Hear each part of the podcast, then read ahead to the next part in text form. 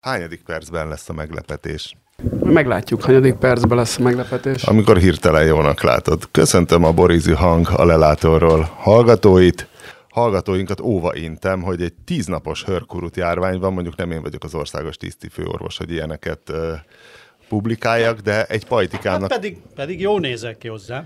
Például lett volna egy műtétje, és belenéztek a torkába, és megállapították, hogy a 10 napos hörkurútja van, most nem operálhatják. De én ezt egy kicsit vitatom, nekem 11. És még mindig hörgök.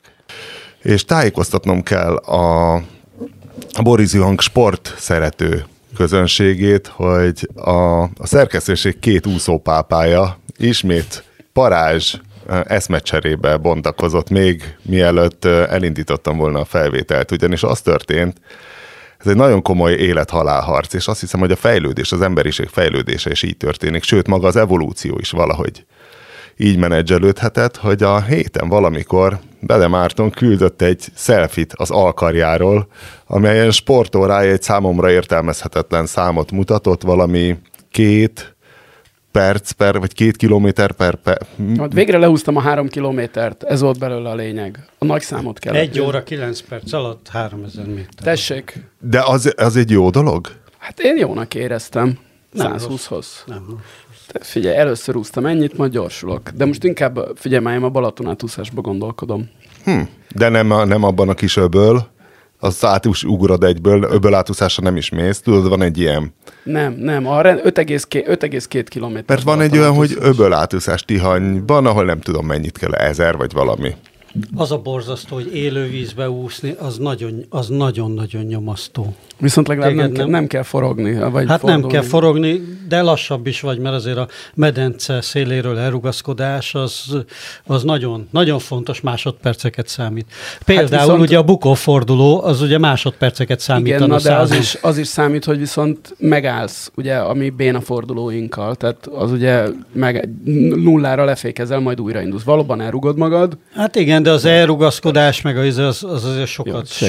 Ez volt az, ami a műsor kezdete előtt történt, hogy a Márton kérdezte Pétert, hogy tud-e már fordulni, mondta Péter, hogy nem, és Márton coming out-olt, hogy ő már megnézett egy bukóforduló videót a YouTube-on, ami a Márk Spiccé válás előszobája. Azt kérlek szépen nekem, tehát itt a Kubitban a Kövesvári Krisztián ajánlotta nekem a Swimming Smooth nevű angol könyvet, amit egy angol triatlon edző írt, és az egyik legjobb ilyen műnek tartják. Én azt megvásároltam az Amazonon, és abban nagyon praktikus tanácsok vannak, egyébként a bukófordulóra is, de nekem eszembe nem jut. Tehát tényleg azt, hogy én csináljak 120 darab előre bukfencet, illetve 119 darab előre bukfencet 1 óra alatt, hát Isten ments, én egyébként is hajlamos vagyok kicsit szédülni, meg ilyen egyensúly problémáim tudnak lenni. Megszédülsz, azt elesel. Egyensúly problémáim tudnak lenni, én nem akarok 119 előre bukfencet csinálni. Csak lezárnám az úszás témát. Ne zárd le, hogy a bukófordulóban mi az okosság, hiszen hogy tehát az energia megmaradás törvény, tehát nem segít, mert van egy vektor az egyik irányba, és a végén úgyis a másik irányba kell menned. Figyelj, ezt azért több mint 1 évszázad úszó sportja kikísérletezte, hogy a miért gyorsabb az? Mai ismereteink szerint így a leggyorsabb. De azt nem tudjuk, hogy miért. Ezt ugyanúgy ne kérdezzek bele, mint a kubai rakétaválságban. Szerintem elég nyilvánvaló, hogy mitől. Ugye, hogy a felsőtested elér egy viszonylag közeli pozíciót a falhoz, ott lebuksz, és onnantól kezdve a lábad egy ilyen zsugor pozíció van, és óriási erővel tudod kilökni magad. Utána még aki tud úszni, az delfinezik is, ami ugye egy teljesen más mozgás, mint amit sima úszásba csinálsz, gyorsúszásba, és iszonyú energiát. Tehát, hogyha látnám már profi úszót, hogy jön ki egy bukófordulóból, azt te nem is tudod értelmezni azt a sebességet. Elképesztő sebességet. Ezt mondom én is, hogy nem tudom értelmezni, hogy ebben mi a jó, de biztos megvan a rendes magyarázata. Fordulni. Majd ha elmész horgászni Cselacival, lehet, hogy majd elmeséli neked, hogy ezt hogyan kell. Szerintem Márton is... ő se elméletben tudja ezt jól, hanem gyakorlatban. Márton, mivel akartad lezárni az úszást? Hát 2 dologgal akartam lezárni. Az egyik az az, hogy megkérdezem a Pétert, hogy vajon tudja-e, hogy mi a 25 méteres medencében a 100 méteres gyorsúszás, nem, az 50 méteres gyorsúszás világcsúcsa, tehát a 2 hossz. Fogalmam sincs. De ezt jegyzik bárhol a 25 méteres medencét? Igen, van, létezik. Olimpiai? Persze, van, nem, olimpiai, de világbajnokság van. 20-51, tehát kicsivel több mint 10 másodperc egy hossz.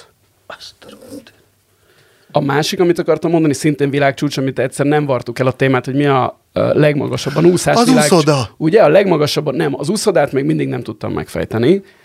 Ugye egyfelől arról beszéltük, hogy mi a legmagasabb tengerszint feletti magasság, ahol ember úszott, és akkor mondtam, hogy én csak a legmagasabb búvárkodásról tudok, meg ilyen legmagasabbtól, meg ilyenek, de kiderült most, hogy utána néztem, hogy ez a három dolog egyesült már.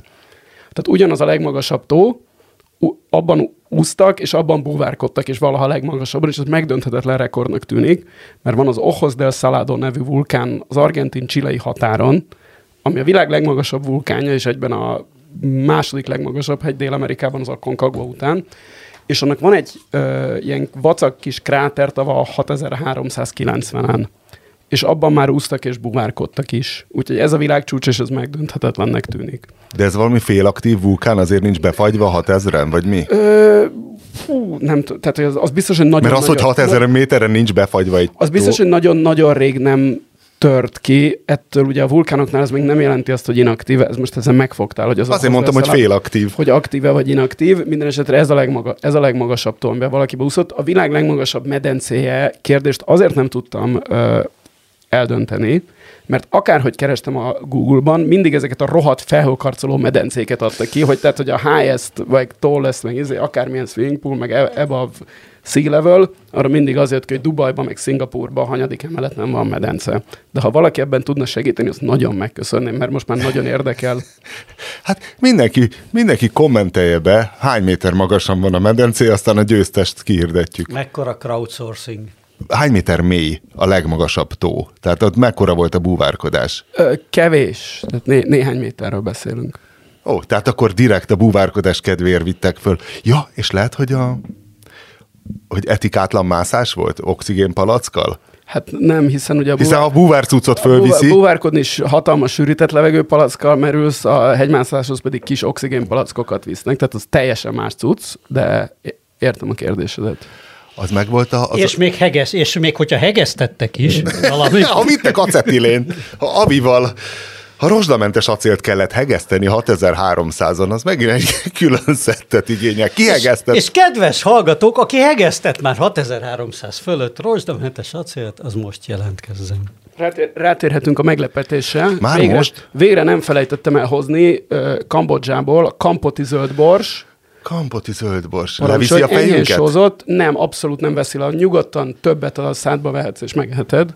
Ez még csak az első fele a meglepetésnek. Most jönnek a milyen hallgatók? Te tudod ezt a rettenetes műsort. A kedves? Nem. Milyen hallgatók? A csámcsogás allergiás. A mizofóniás? Ez az. De hogy is ez csak egy kis ropogtatás lesz. A csattogó hangok a legdurvább. A ropogó is kellemetlen egy mizofóniásnak.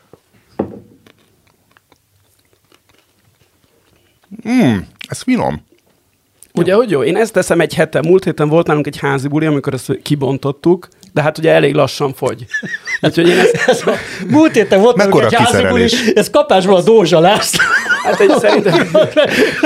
Bede Márton kielégített 7 szeplőtelen szüzet kampoti zöld borssal. Igen, volt nálunk egy házi buli. Hát egy ilyen 5-10 g talán max, de hát azért ez lassan fogy. És azért ezt én azóta eszegettem, hogy rájárok a hűtőben. Nyugodtan nagyon finom. Egyétek, nyugodtan van még otthon egy csomó. Zöld bors. Mennyit hoztál? Ebből nem olyan sokat, mert ugye ezzel az a gond, hogy ezt el kell fogyat. Tehát szárított borsot, azt többet hoztunk, mert az eláll nagyon sokáig, ez nem áll el nagyon sokáig. Azért hoztam nektek is, mert meg kell lenni most már úgyis. Erről is lehetne egy külön topikot, az, hogy alapvető élelmiszereket hozom be. Én például Olaszország vagy Franciaország megyek, hozok több kiló fokhagymát, mert ott ehető a fokhagyma valamiért. Ó, még egy doboz. Ezek szerint borsért meg ki kell menni Dél-Kelet-Ázsiába, de hát az mondjuk logikus. Ez csípősebb. Ez pippali. Hú. Ez... Mit kell tudni a bors szintén? Magyarul hosszú borsnak hívják. Giliszta. Figyelj, elmentem ebbe a perzsa étterembe, elhozatalra vittem magammal különböző dolgokat, én ilyen hosszú szeműrist életemben nem láttam, mint egy pulikutya lett volna a köret, egy fehér puli, olyan... Hát ez a rendes basmati, igen.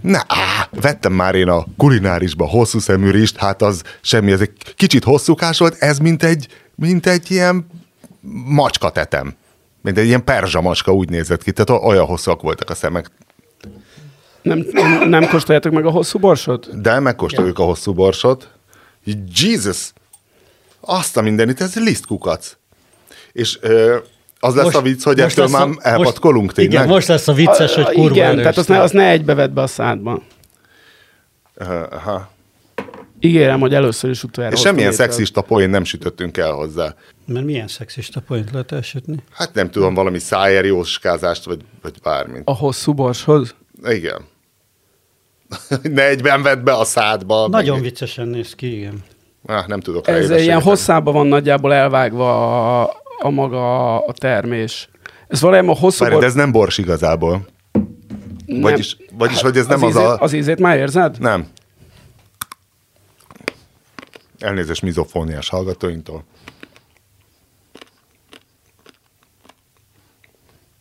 Ez ilyen csillagánizsos, vagy mi az Isten? Nyilván valami, de ez csíp.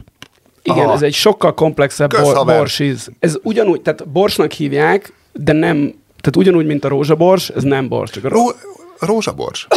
A rózsabors az nagyon finom ez is. Ennek az a neve, hogy pippali Indiában. Ezt is Kambodzsában termesztik, ez valamire Európában tök ritka, pedig az végül... ezek nagyon finom dolgok. Pedig lehet, ebből iszonyú sok van még otthon nekem. Jaj, de jó, szója a buli van. És az benne az érdekes egyébként, hogy ezt úgy hogy... Volt egy házi buli nálam. Hogy pippali, és az angol pepper szó, az valahogy ebből ered. Igen, persze. De ennek ellenére... És a magyar paprika is. De nem ennek ellenére, tehát ugye nem az a, rendszertanilag nem az a növény. De jó cucc. A Dózsa Lászlózás közben, hogy március 15-én azt hiszem a Kubiton volt egy cikk talán a huszárokról, és ott volt a 80 huszár című filmből egy kocka, és az meg volt? Igen. Hogy Dózsa László és Cserhalmi György. Dózsa László játszott valami normális szerepet egy filmben, tehát biztos, hogy jó színész, mi másért. Vagy egy nagyon jó karakter volt.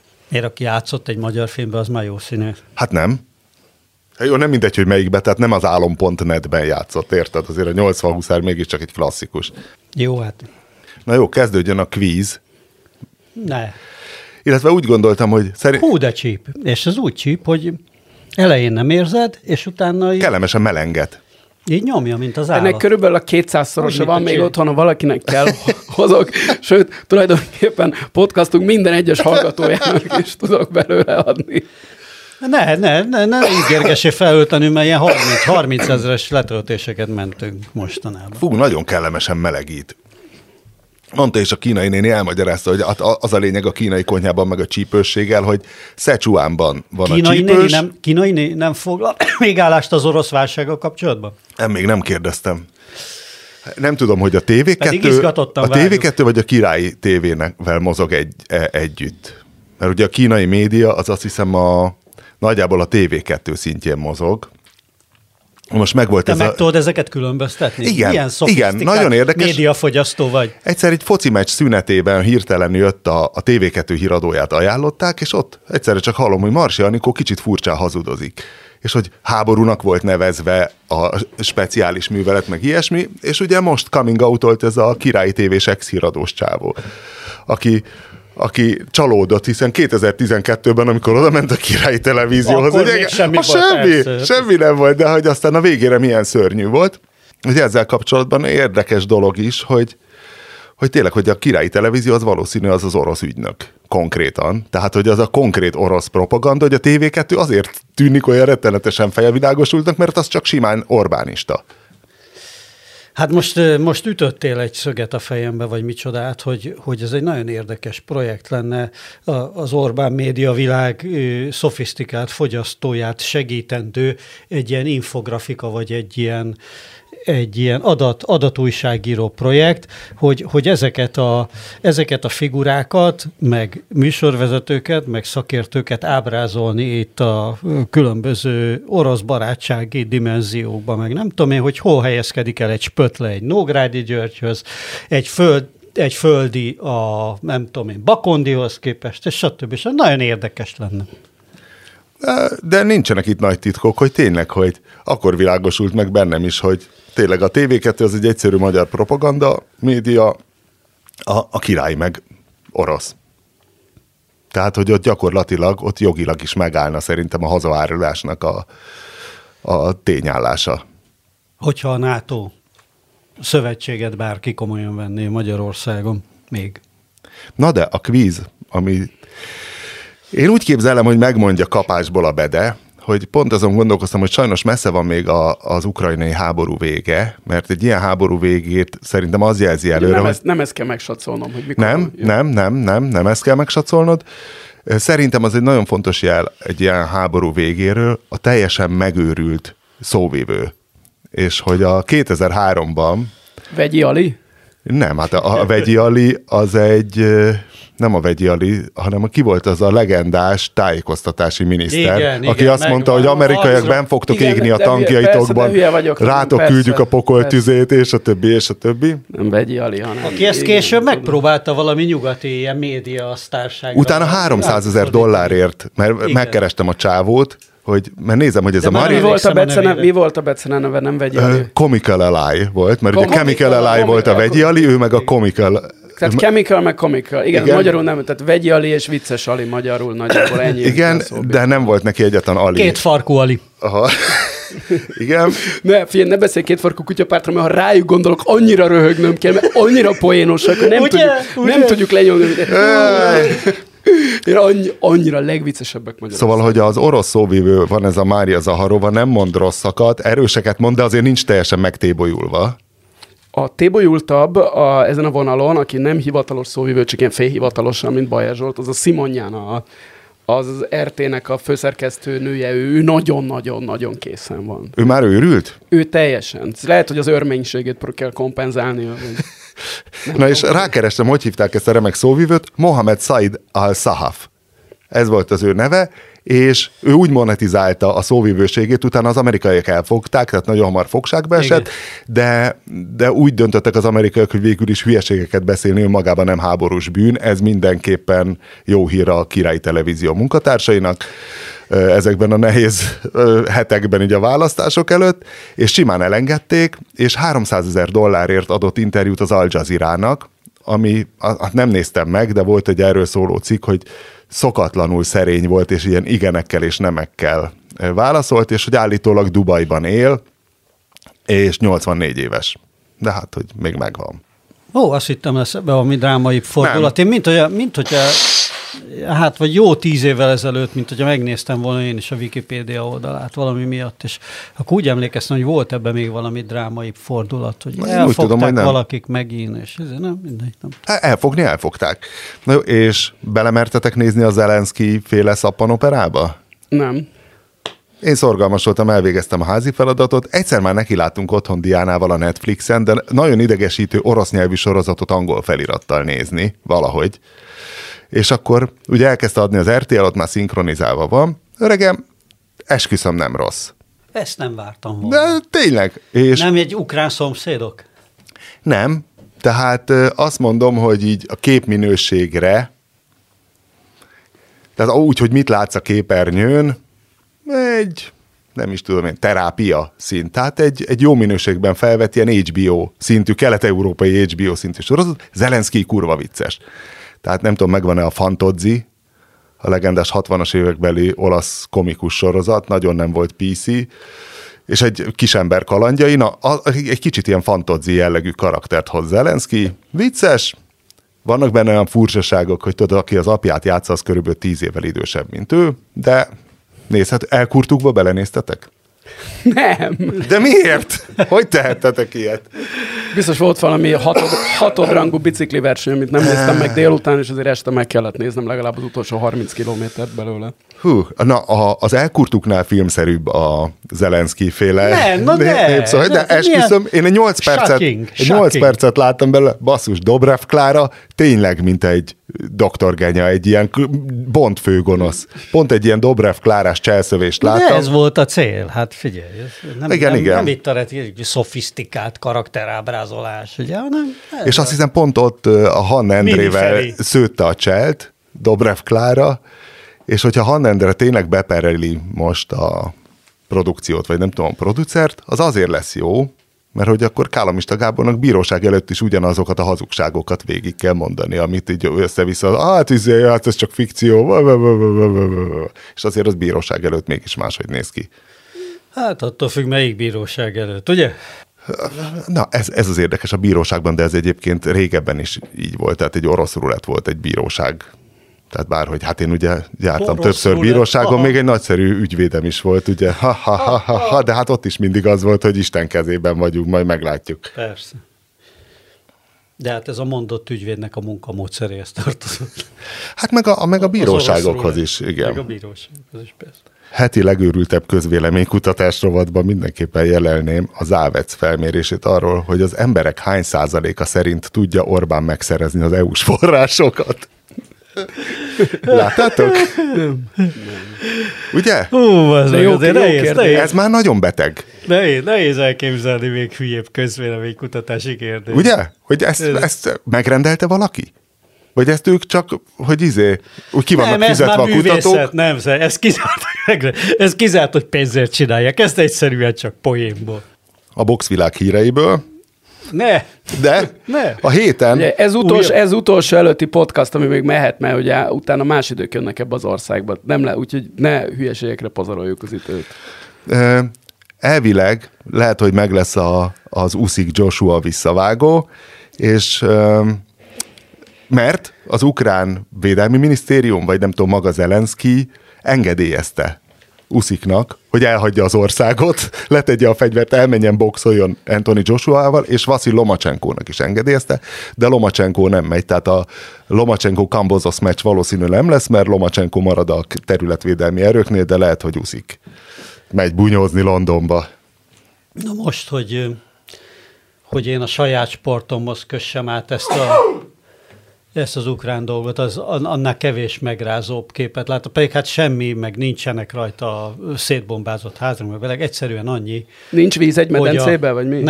Nem. Kosárlabdázóról van szó, hogy a Volkov, mi volt a neve, egy nagyon jó ilyen centerbedobó volt, abban bizonyos szovjet válogatott, ami 88-ban Szöulba nyert, és a Volkov, aki most már 67 éves körülbelül, és ilyen 2,8 méteres figura, ugye bepréselődve valami személyautóba, full ugye felszerelésbe, katonai felszerelésbe szorongatva egy AK-t ül, és hát nyilván kiszelfizte, hogy szláva Ukrajna, vagy valami ilyesmi. De hát ezért kemény tényleg, hogy ott van hát az egyik legjobb európai kosárlabdázója volt annak a korszaknak. Ugye előtte be is tettem a hírfolyamunkba, amikor a Homičius, aki a litván, ugyanennek a válogatottnak a litván irányítója volt. Ugye ez a válogatott, ez a szovjet válogatott, ebben azt hiszem 2 vagy 3 orosz származású ember volt. Ugye sok volt benne a litván, ugye 3, Szabonis, Homičius, Kurtinaitis volt, Márcsonis is késő volt. Kurtinaitis volt a legjobb egyébként ebből, és tehát, hogy sok litván volt lett is, volt ugye ukrán is 3 benne, stb. Tehát, hogy egy ilyen nemzetközi, és ugye a csapattársaikhoz szóltak, meg az edző is megszóltak, szintén litván volt, hogy fejezzék be, és ez nem tudom, nekem ez ilyen nagyon megrázó volt, és meg 60 fölötti emberek, az edző már majdnem 90, együtt játszottak, érted, egy válogatottban, meg nem tudom én, tehát mégis egy országban éltek, nem tudom én. Hát a Jugoszlávia szétesésénél ugye ezt a még élesebb helyzetben lehetett végignézni ezt a szétesést. És a kosárlabdában pont. Meg a híres nagy 90-es jugoszláv foci csapat válogatott, ami az utolsó volt, aki még együtt játszott, még 92-ben már nem indulhattak el, és ezért lettek a dánok Európa bajnokok. És Suker és Mijatovics nem játszott többé egy csapatban. Hát igen, de ők azért még 92-ben nem voltak. Nem voltak ők még 90? Nem, hát ők azért annál fiatalabbak. Hát. Az még a Sinisa Mihajlovics, meg a többieket, Srecko Katanec, szlovén oldalról, Prosinecki, ilyenek. Tehát az volt az igazán nagy jugoszláv csapat, ami az argentinoktól kikapott 11-esekkel, ha jól emlékszem, van egyet döntőben. Ez egy nagyon-nagyon-nagyon jó csapat volt, és annak is betett a háború. Egyébként már a foci az ukránoknak, most senki nem tudja, hogy fogják lejátszani, hogy az oroszokat kizárták, tehát a lengyelek így tovább jutottak a pótselejtező döntőbe, viszont az ukránoknak játszaniuk kéne a skótokkal, ugye ma vannak a pótselejtezők, amikor fölveszünk csütörtökön, de hát ugye most nem tudnak játszani az ukránok, úgyhogy elhalasztották júniusra legalább a skót-ukrán meccset. De tudjuk miért, mert hogy a Putyin május 5-ig akarja megnyerni a háborút? Hát... Azért arra május 7-ig, mert 8-án van a... De a győzelem nap nem, az 9. A felvonulás. Vagy 9-ig. Győzelem napja az 9. Nem tudom, hogy... Azért az már nem tudod, az oroszoknál máshogy van ez a naptár dolog. Igen, igen. A kitűzött terveket elérjük, és a hadműveleteket lezárjuk. Mi meg kivel játszunk? Szerbekkel? Szerbekkel. Hát ott mi baj lehet? Sose szokott baj lenni a szerbek ellen, persze. Dehogy is, ott kizártnak tartanik egy nagy gólarányú vereséget, bár ugye a szervezettség és a többi, de erről ne is beszélünk. Egyébként a hihetetlen, hogy ez a Jugoszlávia, hogy szétesik ilyen 2 milliós országokra, és mindig, és még mindig minden csapatsportban szinte ott vannak. Hát a macedónok az olaszokkal játszanak ma, miután ők kint is voltak a legutóbbi EB-n szemben. De egész hihetetlen. De és kosárlabdába, és kézilabdába, és nem tudom én mibe is. De olyan egy 2 milliós ország, mint Szlovénia is, érted? Hát olyan per pillanat a világ legjobb fehérbőrű kosárlabdázója a szlovén megint. De hát, van ilyen nyilvántartás, a világ legjobb fehérbőrű kosár, Great White hát Hope. Nem, de hát azért, amit a Luka Dončić, jó mondjuk a Jokić, aki szerb, azt szerintem van, vagy én legalább annyira szeretem. Én nagyon hasonló karakter a két játékos, csak van egy kis magasságkülönbség köztük, bár nem is vészes, de hát a Dončić is ilyen elképesztő. Tehát, hogy úgy mozog a pályán, hogy senki. Tehát hihetetlen, meg a Jokić is egészen máshogy, mint ezek az iszonyú kigyúrt, iszonyú gyors, ilyen robotemberszerű amerikaiak. Ezek kicsit pufik, kicsit lassúak. És így átmennek, mindenen. Tehát fantasztikus. A Jokić is, meg a Dončić is. És olyan keze van mind a kettő. Hogy nem ilyen mutánsok, nem ilyen X-menek, hanem látszik, hogy igen, valójában ő otthon egészségesen szalonnázik, mert begyom egy félvekni kenyeret. Hát meg sőt, általában úgy kezdi a szezont, hogy akkor 2 hónap, hogy valamennyire formába kerüljön be. Látszik, hogy felugrik nyáron egy olyan 20 kiló. Mondjuk egy ekkora, egy 100 kiló körüli 2,5 méter ember. Hát meg se érzi. Súlypont emelkedésbe. Képzeld, Péter? Ja, de hát meséltük, hogy magát Tóth Csabát spottoltuk itt a műsor előtt, hogy egy ekkora sztárba botoljon az ember, hogy a Madal teraszán kávézgatott. Ő melyikbe volt? A Megasztárba, vagy a másikba? Az X-faktorban. A izével, a Mujahidi Zolival énekeltek duettet. És hogy ráadásul, hát ha lett volna láthatatlanná tevő köpönyegem, akkor nyilván addig mászkálok a telefonommal, amíg nem sikerül egy olyan képet készítenem, hogy egybe van rajta Tóth Csaba és a Hiszékeny Dezső plakát, mert nagyon közel volt ez egy Hiszékeny Dezső plakát. De úgyis ilyen feltűnés nélkül tudsz itt mozogni a piros bomberedben. Igen, azért én nem is tudtam igazán jó képet csinálni róla. Ráadásul a Bede is ott ült a teraszon, és neki nem tűnt fel, mert akivel éppen nyilván valami nagyszabású ügyletet készít elő Tóth Csaba, annak az nagyon vicces, nem 90-es évekbeli vállalkozó stílusba öltözött, csak rózsaszín nyakkendője volt. És ez a... Igen, én csak rá figyeltem, és nem vettem észre, hogy Tóth Csabával beszél. És hogy megint eszembe jutott. Volt a fazonjában, én a fényképen néztem, volt a fazonjában valamilyen poszt-szovjet. Tehát egy ilyen Oleg Blohinos. Oleg Blohin értelemben vett poszt-szovjet? Igen. Csak eszembe jutott, hogy ugye most megy, hát bebuktak egy páran, illetve hát nyilván a nagy leleplezést a választásokra időzítették. És az összes ügyesen, már eleve a megjegyezhetetlen nevével professzionálisan rejtőzködő MSZP-s, tehát ezek a Horváth Csabák, Tóth Csabák, Molnár Zsoltok, Horváth Zsoltok, Kovács Csabák, Kovács Zsoltok, hogy ezek most mind bebuktak, hogy szöges ellentétben Hiszékeny Dezsővel, hogy itt látszik, hogy azért egy igazi, őszinte illető, egy nagyon megegyezhető névvel, a standing tall, igen. És itt például nagyon föl lett volna adva a lecke a Fidesznek, hogyha itt is azt akarják csinálni, mint Kaposvár, hogy egy kamupártba elindítsa egy ugyanolyan nevű. Egy Hiszékeny Dezsőt? Keresni valahol egy Hiszékeny Dezsőt, vagy át. Ugye az oroszoknál ezt megoldották, mert ott azt megcsinálták egyszerűen, hogy fölvette a választás előtt 2 héttel a nevet. Valamelyik kormányzó jelölt, igen. Azt lehetne egyébként itt Angyalföldön. Ez lenne az egyetlen esélye. Valószínű egyébként a Fidesznek, mert ez tényleg ez annyira... Nem is tudom, hogy mi ez a kerület, hogy... Na-na, na-na. Mi az? Ha majd várjuk ki a végét. Ja, hogy hirtelen megindulnak a további Hiszékeny Dezsők? De hogy ugye Hiszékeny Dezsővel, emlékszel Márton Hiszékeny Dezső óriási botrányára? 4 évvel ezelőtt? Vagy valamelyik önkormány? Hát Hiszékenynek bizonyult, ha jól emlékszem. Nem. És ez, hogy a no man wasn't omen, hogy az volt, hogy az MVS szerintem egy kicsit túlbuzgó volt. És fedett nyomozók próbálták csőbehúzni Hiszékeny Dezsőt, ami nem tudom, hogy szabad-e, bár de szabad csőbehúzni, tehát provokálni, hogy egy üzlethelyiséget szeretnének bérbe venni a kerületbe, és majd okosban akkor intézzék el Hiszékeny Dezsővel, és hogy erről hangfelvétel volt, és bíróság elé is került az ügy, és szerintem erre mindenki emlékszik, hogy volt egy ilyen ügye Hiszékenynek, de hogy aztán hogy végződött Hiszékeny Dezső ügye, hogy hát a bíróságon kiderült, hogy minden, ami hangfelvétel van, azon Hiszékeny Dezső azt mondja az összes ilyen provokációs kísérlete, hogy ilyeneket ne mondjon, ilyen nincs. Értse meg, ilyen nincs, nem. És hogy furcsa, hogy ezek után még a bíróságra ezt elvitték. Tehát valószínűleg kicsit trigger happy volt az ügyészség is. Hiszen Hiszékeny Dezső egy akkora név, hogy itt a kerületben nagyon fontos. Most itt a pillanat, hogy áttérünk Oláh Lajos és Szanyi Tibor levelezésére. Igen. Péter, megvan? Oláh Lajos és Szanyi Tibor levelezésére? Én küldtem át neked. De hogy most tudnál belőle valamit idézni? Fejből nem. De hát hogy a felében a lényeget? Hát nem viccelj. Húzzon a faszba. Hát ez volt a subject, nem a... De ráadásul az volt, hogy menj a fasz, nem az volt, hogy menj. Hát az ukrán... Idézem az ukrán izét. Igen. Ukrán katona nyelven szólva. De hát úgy, az volt a legjobb, hogy ugye ránéz az ember az e-mailjeire, és ugye ott van, iszom, sajtó, 2.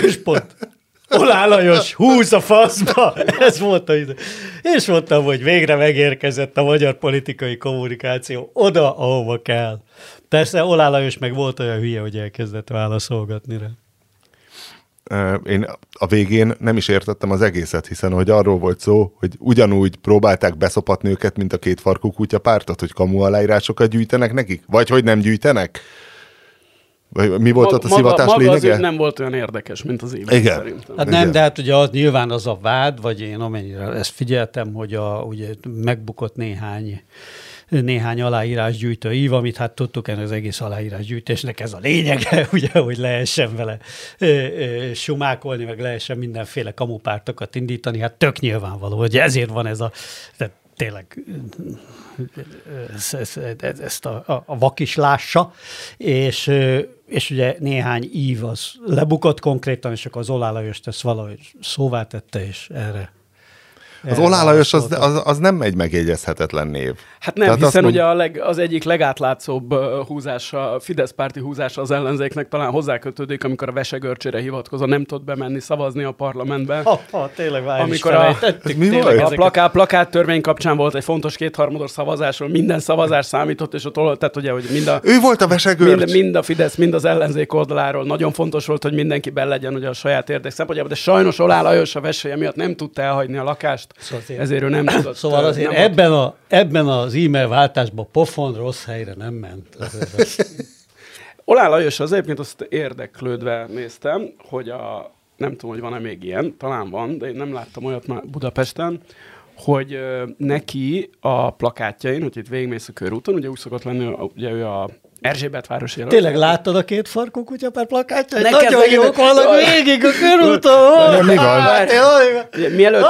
Mielőtt megemlíted a két farkú kutya pártot, szóljál, hogy bevegyem a rekeszizom gyógyszeremet, mert egyszerűen nem bírok ezekre a marhákra gondolni, nélkül, hogy ne szakadjak örökségestől. Nem tetszik nekem ez a szarkasztikus stílus a Bedétől. Hogy lesz így Suzi Dada hadügyminiszter? Most komolyan. Hát be kellett volna állni rendesen az ellenzék összefogásban.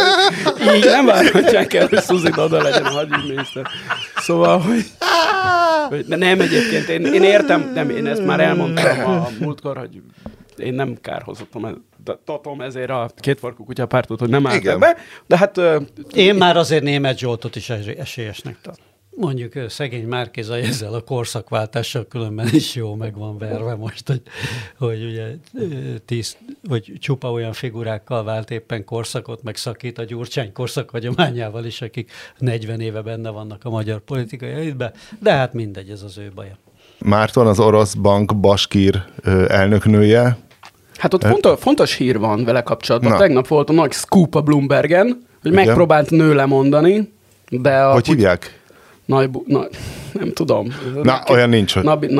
Nabiulova, nem tudom, valami esmi. Whatever. És hogy a Putyin nem hagyta, hogy lemondjon. Egyébként ez érdekes, hogy a közgazdászok azok nagyon-nagyon a végét látják az orosz helyzetnek, tehát hogy ott volt kapásban az ország legnagyobb közgazdásai, de vagy 100, és azért nagyon jelentős arcok vannak ebbe azért még Oroszországban mindig, azok kapásból írtak egy levelet a háború azonnali beszüntetése érdekében, amit azért így értelmiségek csoportok... Mi az, hogy kapásból? Mikor kapásból? Hát múlt héten, nem tudom én. 3 hét háború után azért kapásból írtak egy levelet? Hát jó, érted. Most ahhoz képest, hogy ott vagy egy ország... A fogalmazás nem egyszerű. Jó, hát ez lehet, hogy de ott vagy egy országban, hol az meg a utcáról elvisznek, hogyha egy olyan SMS-t találnak a telefonodon, amiben igen. Te a háborút háborúnak nevezed. Hát ne vicceljünk, mert egy terrorállamból beszélünk, és hogy abba kiálljon valaki nyílt levélben a háború beszüntetése mellett, az azért egy viszonylag erős. Elvira Nabiulina. Elvira Nabiulina? És mi lett volna az érdekes Elvira Nabiulináról? Most már mindegy. Hát az, hogy egy kisebbség... Egy törpe kisebbségből származó nő az, aki a orosz nemzeti bank vezető, és ráadásul őt a nemzetközileg is nagyra tartják. Vá. Szemben Matolcsi György fiával. A csodálatos cikket épp idefelé olvastam, miközben jöttem a stúdióba, és ez teljesen a hatása alá kerültem. Melyiket? Hát ami most ment ki, a Rényi Dani cikke, a Matolcsi Ádám. Én azt hittem a tegnapi tanúban a Wikipédia szerkesztési elveinek a megreformását tett javaslatot a legjobb időben, tényleg. Tehát az a Magyar Nemzeti Bank elnöke az ebben a helyzetben, itt ég éppen a félvilág, a Wikipédia szerkesztési elveinek a megváltoztatására tett javaslatot. Annyira fura, hogy talán az ő jobboldali felmenői merültek fel bennem, hogy talán, tehát hogy az zavarja, hogy náciknak vannak. Tehát ugye neki nagyon komolyan... Matolcsinak? Igen, tehát hogy ott full nyilas volt a család egy része. Volt egy Matolcsi Páter is? Hát majd, hogy nem, igen. Most azt ne kérdezz meg, hogy ez mennyire, tehát nem, hogy mennyire közeli rokona Matolcsinak, de elég közeli, tehát közeli. És nekem az jutott eszem, hogy ő biztos ezért szeretné törvényileg szerkeszteni a Wikipédiát.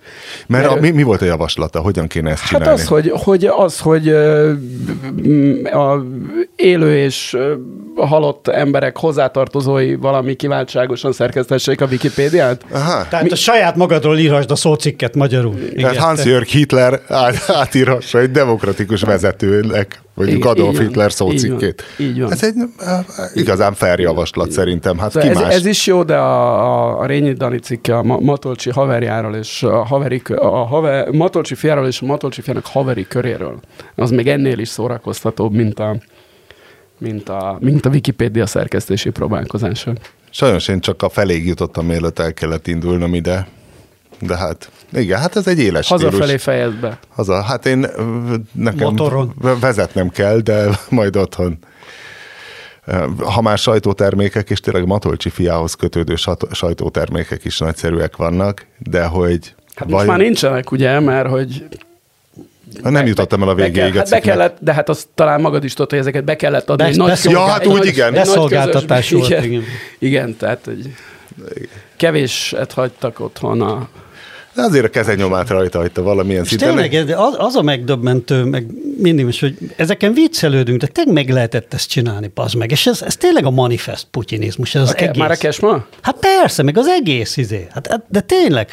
És itt ülünk, mi is elrögcsélünk rajta. Hát mit csináljunk? Van, legalább Orbánnak nincs atombombája. Ez az egy szerencsénk van. Hát nem, tényleg. Tehát, de Putyinnál nagyon benézte ezt a világ. Amúgy ez az utolsó csatlós szerepünk, ez miből fakad? Tehát a putinizmus nem egy McDonald's, tehát nem megvettük a franchise-t. Az eszünkből. Nem, figyelj, ennyi eszünk van. De most komolyan, Viktor egy bölcs. Nem, ez az utóbbi 12 év egyik legnagyobb kérdése, és hogyha tudnánk rá a választ, akkor nem ebben a lecsófadt stúdióban beszélnénk a hülyeségeket, haverom. Én az Atlantic Council-nál osztanám az észt. De figyelj, tehát a nagyhatalmi ábrándokat most egy kicsit el kell temetnie dr. Orbán Viktor miniszterelnök úrnak. Eszem egy kis borsot, olyan ide. Egyére kis borsot. Egy kicsit felpaprikázódj végre.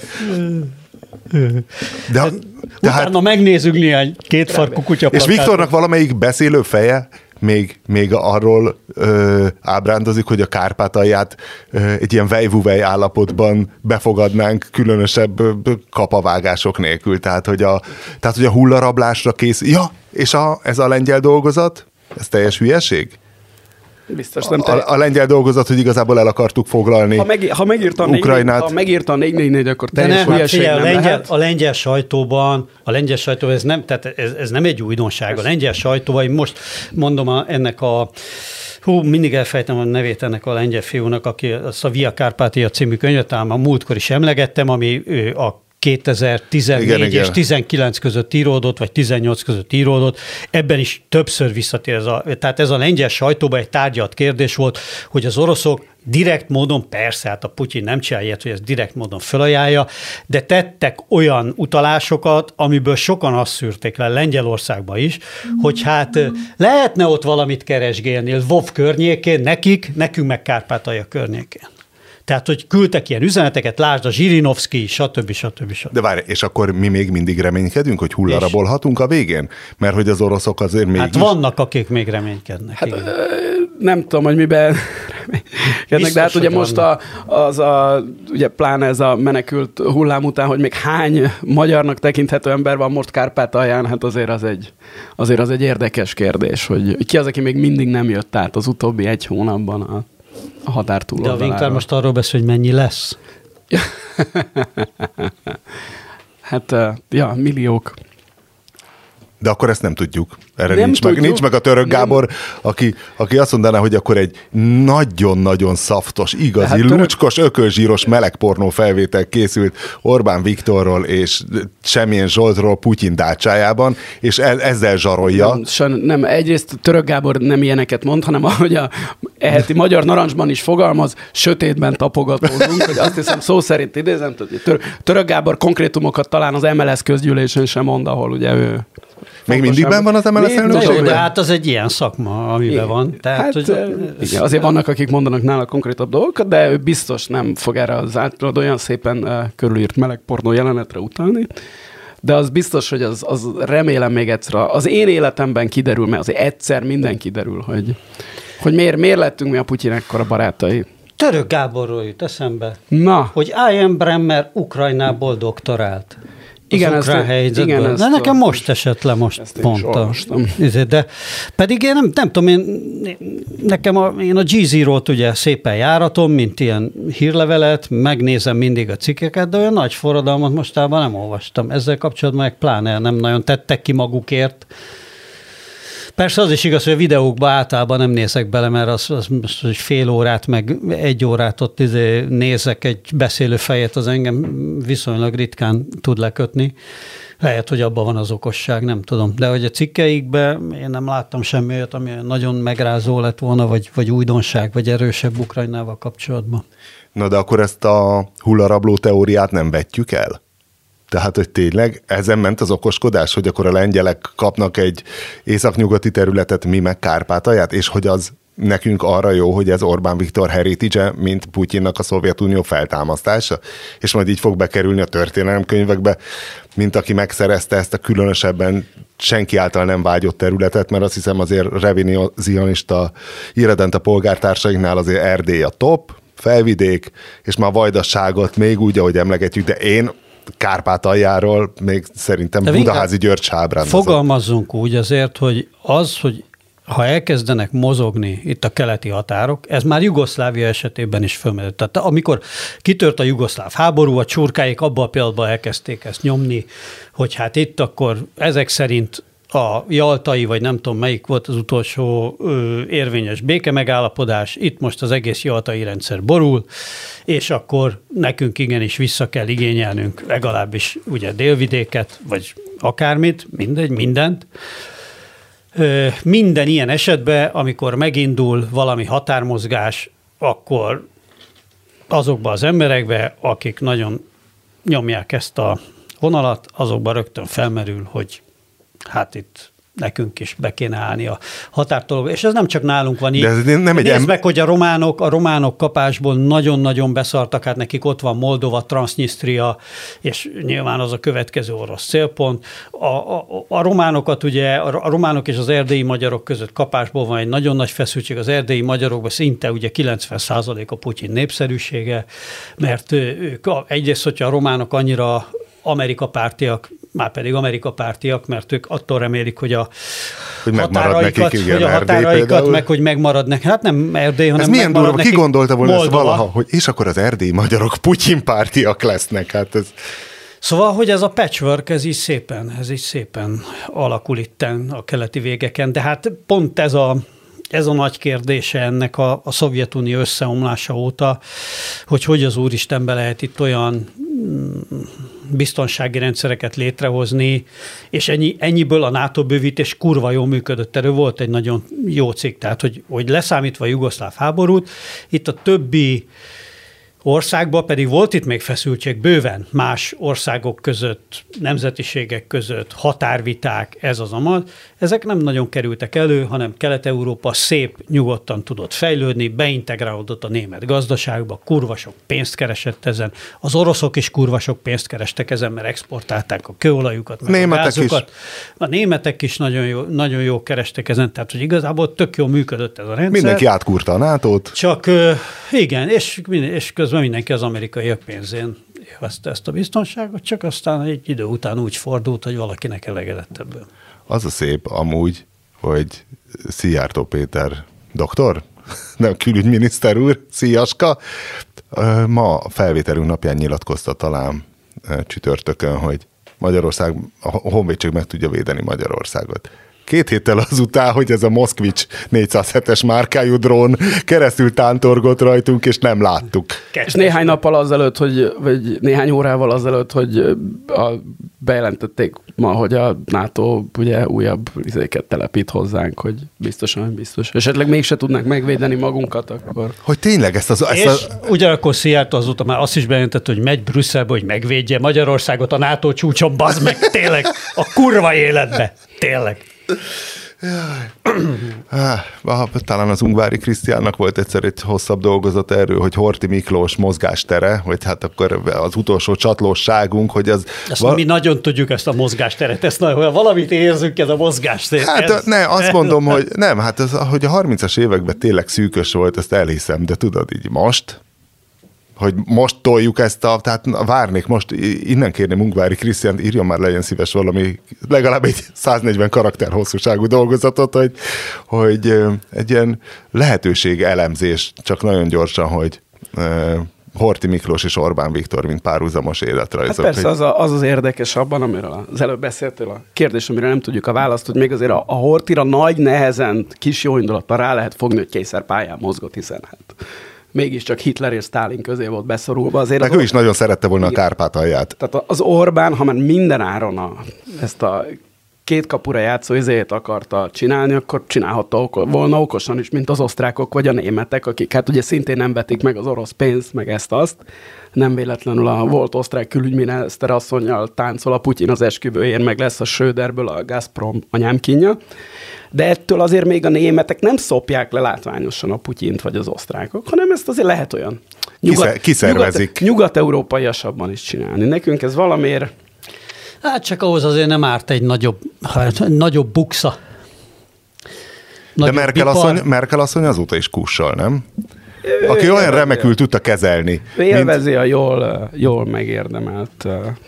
De ő volt a nagy ápoló, nem? Ő volt az, aki értett ennek a rossz csont Vladimirnek a nyelvén, aki azért mindig elintézte, hogy nem lesz itt gond. Én nagy rajongója voltam a kancellárasszonynak sokáig, tehát én a mások által felemlegetett hibái fölött is hajlamos voltam szemet hunyni, és inkább csak a szépet és a jót látni meg benne. De valóban ez a háború, ez az ő örökségének azért nem tett jót. Tehát, hogy már egész jó helye lett volna a történelemkönyvekben, mondjuk legalább így, mit tudom én, így 3-4 év múlva tör ki ez a háború, akkor kevesebb szó lett volna arról, hogy a Merkel, Putyin és Oroszország politikája az mennyiben felelős ezért, így meg hát azért sokat van róla szó, hogy talán illett volna neki máshogy csinálni a dolgokat, vagy érdemes lett volna. De mondjuk ő is kényszerpályán mozgott, mert ugye a második világháború, tehát a müncheni döntéshez vezető úton, ugye, hogy az angolok mennyit himihumiztak ott, hogy sose szabtak megállt Hitlernek, hogy az is abból fakadt, nem tudom mi volt, a Chamberlain nevű, Oxlade Chamberlain volt a miniszterelnök. Neville, de hát a Phil Neville az meg ugye egy másik csapathoz kötődik, mint Oxlade. Na mindegy, hogy nagyon gyenge volt a brit birodalom, hogy ott az volt a gond, hogy volt egy hadseregük, de ami a gyarmatbirodalomban mindenhol jelen volt, de úgy, és azt ők tudták a legjobban, hogy az adott helyen rendelkezésre álló hadsereg azt az adott helyet se tudná megvédeni. És hogy azon ment a nagy izmozás a 30-as években az angoloknál, hogy akkor legyen-e 3 darab expedíciós hadosztály. Nem, ne legyen.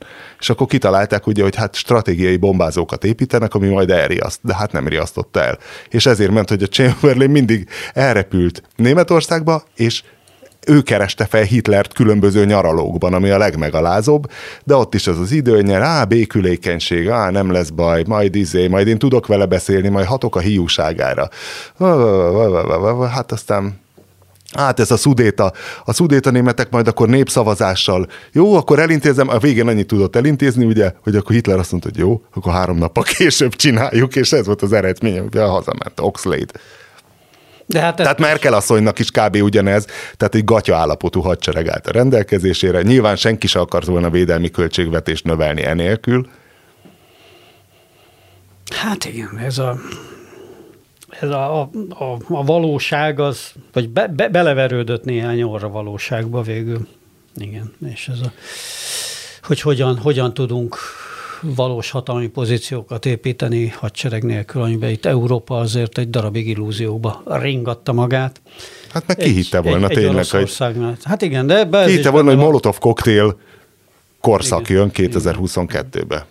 Hát meg nem vették tényleg, ez pedig azért elég konkrét információk voltak már a legelejétől, tehát a putyini hatalom technikák kiépüléséről kezdve ugye akkor az első csecsen, vagy az a második csecsenháború volt már, ugye, amivel ő színre lépett.